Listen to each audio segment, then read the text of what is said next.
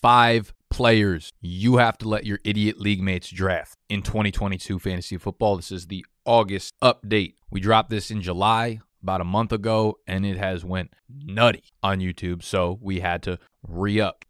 You know what I'm saying? Because y'all are fiends out there. So we're to give it to you. Five players that you got to just let your idiot league mates draft. Don't fucking touch them. Just let them go by the wayside. Let them flimsily pass by you on the draft board. If you were in a league with me, it would never happen. And you can get in a league with me because our BDG 3 pass drops next week. Okay, six days from today. So if you have any questions about it, because we're going to run a little commercial for it right now, the BDG 3 Pass, y'all can hop in the Discord. Okay, it's obviously free to join. Any questions that you need to ask me or Animal or anyone on the team, we are there answering questions 25 7. If you don't give a fuck about it and you just want to go to the fantasy football stuff, we'll have a timestamp right here as well as in the description. But run the film, Tony. Welcome to the homepage of the BDG 3 pass. That's a tough one to say, I'm not gonna lie. BDG 3. As y'all know, this is BDGE's very first NFT project, and the goal of the BDG 3 pass, very simple, to create the most anticipated, engaging, and documented fantasy football community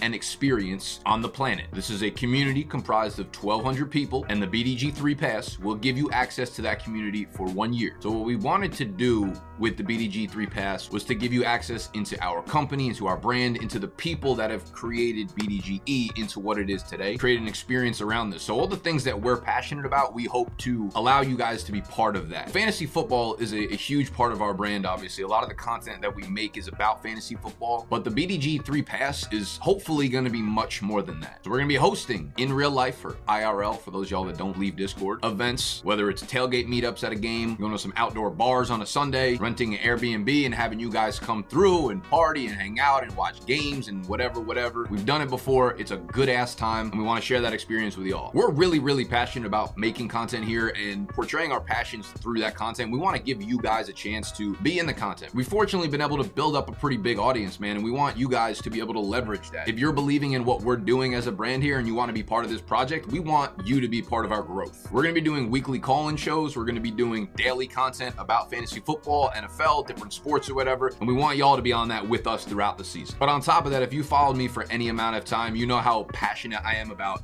brand building, about content creation, about business. So I'm gonna be doing something that I've never done before. And once a month, I'm gonna be hosting a workshop. I don't know how many y'all out there that hold the BDG3 pass are content creators, but once a month, we're gonna kick it. Y'all can ask me any questions about platforms, about monetization, YouTube thumbnails, whatever that crosses your mind that you think I might be able to help y'all on, you have access to me. This is a private workshop only pass holders can get into. You guys will be as much a part of the production of 2022 as the dudes in the office here with me. And yes, if you are a BDG3 pass holder, y'all will have the option to join the Big Dog Bash. It is a free to play, free entry, 1200 person fantasy football league that's filled with a ton of cool prizes. Most of the content that we're making in 2022 will be focused on this fantasy football league, so you have the choice to compete in this. And one thing that I'm really, really excited about that I don't know has ever been done before, but we are literally clearing out a room in our office and calling it the BDG3 Holders Lounge. The lounge is going to be equipped with place to hang out, TV, some video games, a bar, and if you are a BDG3 pass holder, you will have access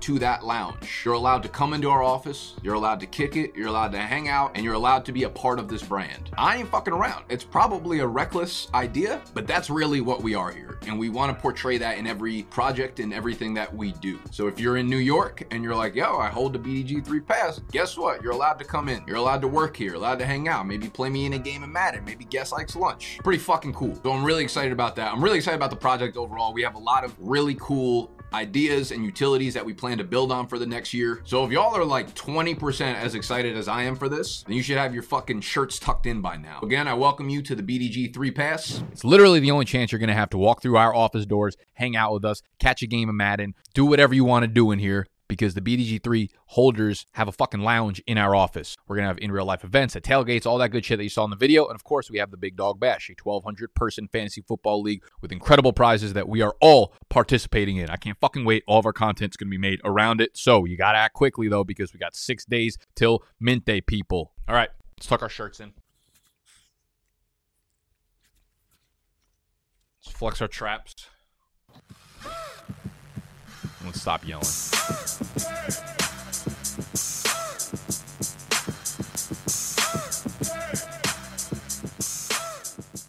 By the way, the Sleeper Bowl is a week from today. So if you're watching this on Tuesday, it's uh, Tuesday, August 16th. I want to say it's at 8:45 p.m. Eastern time. Big names in the draft. Obviously, AJ Dillon, Tyler Allgeier, No big deal. No big deal. They asked us to graciously host it, and we're going to disrespectfully host it, of course. Let's talk about some disrespect on, drum roll please, Breece Hall. Breece Hall is the first guy I'm putting on this list, and he's someone that I haven't talked about much this summer as it relates to redraft. But he's a little steep in price for me, man. I've seen him go pretty early in the fourth round in one quarterback leagues. I wouldn't be surprised if by the end of camp he was like a late third round pick in the 311, 312, 41, 42 area. I I just ain't with it. And I was trying to figure out why. Like what's, you know, what's what's the problem here? There's an underlying issue that you're not facing, right? It's almost like I needed to go to a therapist in order to know what the anxiety underneath my skin was, right? And when I get on video, that's when I that's when I actually face my fears here. And Breece Hall was a fear of mine, man.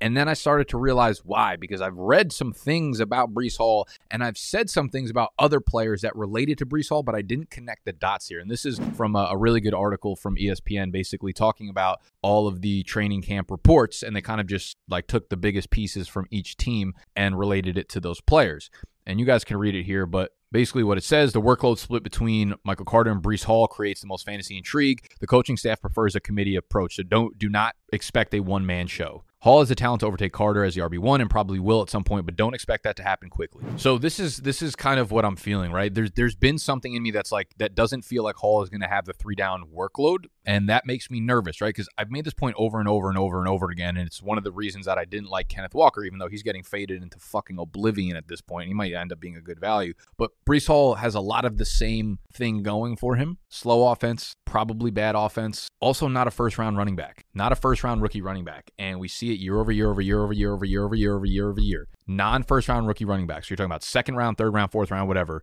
They take time to become the guy in their backfield. They take time to be fantasy relevant, usually 6, 8, 10, 12 weeks. They either need that time to pass by or significant injury. And I think as long as Michael Carter is healthy, we're going to see a lot of valuable plays, a lot of two minute and four minute drills go to Michael Carter. We're going to see a lot of red zone work go to Michael Carter. Breece Hall will be great in between the 20s. There's no question about it. But using a late third, early fourth on a player that's seeing a lot of kind of empty calorie carries is not really something I want in my fantasy diet. I think we might see something closer to like a Javonte Melvin Gordon split last year, right? And this is uh not going to be like a 75-25 split like we all we all hope it to be. Hall's still the 101 for me in Superflex rookie rookie drafts, right? Dynasty, I'm all in on Hall. The the the talent is ridiculous. But for redraft again, we have to hold our horses because we've seen it play out with Swift and Dobbins and Akers and fucking Gibson and Miles Sanders and all these guys that we get excited about that are non-first round rookie running backs. They take time to take over the complete fucking backfield and I think the same is going to be for Hall and the earlier those players go in in season long drafts, the riskier the pick becomes, right? Like it's okay to take Kenneth Walker now because he's a fucking tenth round pick. It's okay. It, it, was okay to take like Akers, Dobbins, Swift because they were you know sixth, seventh round picks, but Hall is getting up to the point where he is you know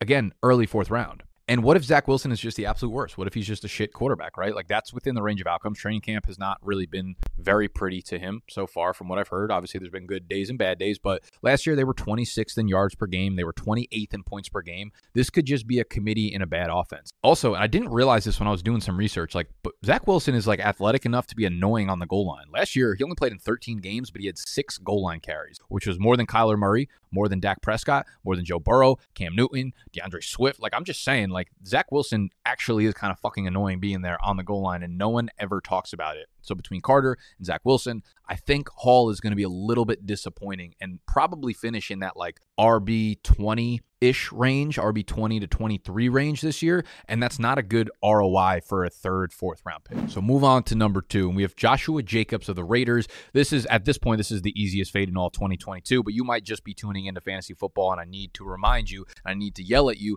not to take Josh Jacobs this year, man. This man was like featured in the Hall of Fame game that is that's like an embarrassing thing to put onto your resume, right? You, third and fourth stringers are the ones that play in these Hall of Fame games. They sat Derek Carr, they sat Darren Waller, they sat Davante Adams, and they said, Josh Jacobs, we're going to give you 48 carries. We we hope you get hurt. He was just asked to smash his head into like 300 pound defensive linemen over and over and over again. These third stringers, right? And I wanted no part of Jacobs prior to this game. He's in our all fade lists in our draft guide right now, which you can get by signing up on Prize Picks, promo code BDG when depositing 10 bucks. But this was the absolute nail in the fucking coffin. You have a new staff that came in, declined his fifth year option immediately. They're going to use a committee under Josh McDaniel. They were 30th ranked offensive line entering the year per PFF. Zamir White is very good. Kenyan Drake's going to be back. It's just not going to be a good year for Josh Jacobs this year. And he'll be on this list until his ADP hits like round eight or nine, to be honest with you. There's a lot of these thick running backs, man. You have him, you have Damien Harris, who yesterday I talked about how much I liked Rhamondre Stevenson. And because of that, I mean, we're seeing the ADPs kind of converge, which is a little bit crazy.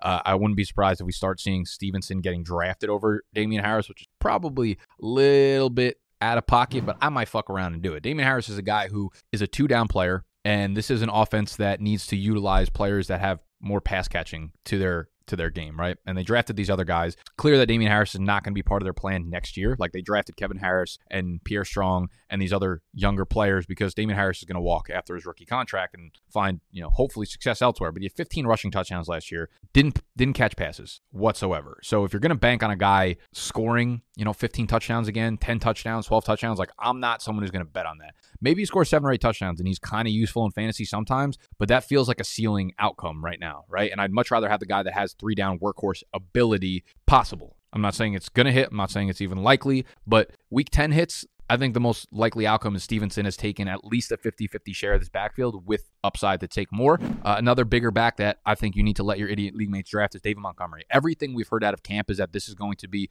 much more of a committee approach. We got David Montgomery taking fucking special team snaps in training camp. I know there's not much to it, but Khalil Herbert's going to be a thing. Trestan Ebner is going to be a thing. So eh, there's going to be too many things in this backfield for David Montgomery to hit anything near a ceiling. He's not an explosive player. They're not going to score touchdowns because their offense absolutely stinks. Their O line stinks. They're a slow pace team. Their weapons are terrible. They're not going to move the ball downfield. So stay away from David Montgomery. Stay away from Damien Harris. Stay away from Josh Jacobs. All at current ADP right now. If they drop another three fucking rounds, go wild. Do whatever you want to do. James Robinson is not going wild this year. I could tell you that. He's listed as the starter on their depth chart. Literally does not mean a thing right. Is he ahead of normal recovery for an Achilles tear? Sure but it doesn't mean he's back to full health whatsoever. Like even close to it, or even close to the player that he was prior to the injury. Like hoping you're hoping for a prayer that he returns like Cam Akers did. And Cam Akers wasn't good when he returned. He might get some run, right? But ETN is the pass catcher there and you're going to get a slower, diminished version of James Robinson coming this soon after the Achilles tear. Most y'all know not to draft James Robinson, but a lot of you guys are coming from last year, the last two years that owned him, and you're like, James Robinson has been a value every single year, and you're like, oh, he's back from his Achilles tear. Guys, um, there's so much more involvement in this medical type of injury for a guy like James Robinson that his upside is just absolutely zapped. Even if he was to get 55% of the work in this backfield. All, most of his pass catching work is gone to Travis Etienne, and he's going to be a slower, less efficient version of himself because of the Achilles tear. Robinson has played like an insane percentage of the backfield snaps here, and, and that's gone. It won't even be close to it last year. I just don't want a part of a committee in one of the league's worst offenses that's not going to catch passes because there goes all the upside.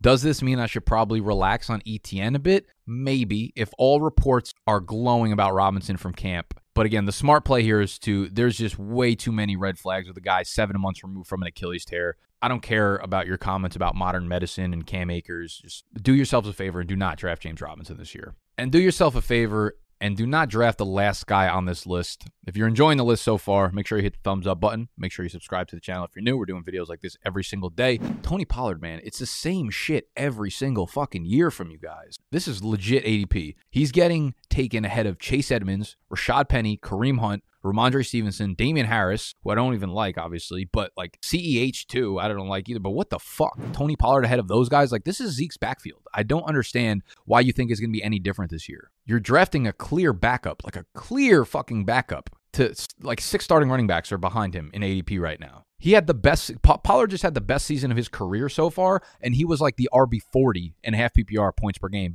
And it was because Zeke was playing on a fucking torn PCL. Tony Pollard had three games of double digit half PPR fantasy points last year. He literally scored seven or fewer half PPR fantasy points in 10 of 15 games. Like, that's not standalone value. I don't know what league that you're playing in where you're happy with fucking 5.2 fantasy points in your running back two or flex one spot, but I want no fucking part of that. And I can't I can't wait to see the comments and the reports of like he's going to be used more in the slot this year. They fucking those are my absolute favorite. The same shit every single offseason. They said it last offseason. And guess what happened? From 2020 to 2021, he actually ran fewer snaps from the slots per game going into last year than he did the previous year. So please miss me with the fucking more slot snaps. Like this is a thing that every running back gets hyped up for. Even the most voluminous fucking slot running back snap guys get like four to five snaps per game from the slot. It is so nominal. It is so minimal as to what it actually means for their overall production. It's it's sickening to me. So stop drafting Tony Pollard ahead of Chase Edmonds and Rashad Penny and Kareem Hunt and Rhamondre Stevenson. Like, what are we doing here? Let your idiot league mates draft Breece Hall at the end of the third, early fourth round. Josh Jacobs in the fifth, sixth round. Damien Harris in the seventh round. James Robinson, honestly, anywhere before like the the eleventh, twelfth round. Tony Pollard in the eighth round. Like it, it is insane. Well, that's the list right here. You can argue with me, yell at me in the comment section. I feel like half of these were obvious, but I know a lot of people come that are new in August that need to be refreshed a little bit. But if you're a veteran to the fucking game, then I still love you and I hope you still love me.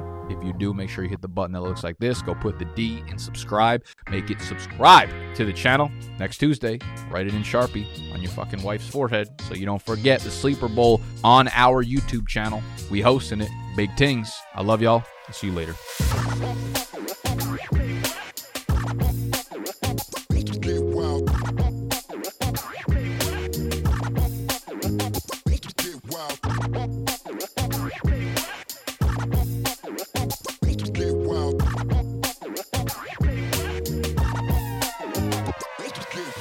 Sick of being upsold at gyms? My guy, you're currently a base member. For $90 more, I can upgrade you to our Shred membership. For $130 more, you'll be a Swole member. And for just $300 more, you'll reach Sweat Platinum. At Planet Fitness, you'll get energy without the upsell. Never pushy, always free fitness training and equipment for every workout. It's fitness that fits your budget. Join Planet Fitness for just $1 down and $10 a month. Cancel anytime. Deal ends Friday, May 10th. See Home Club for details.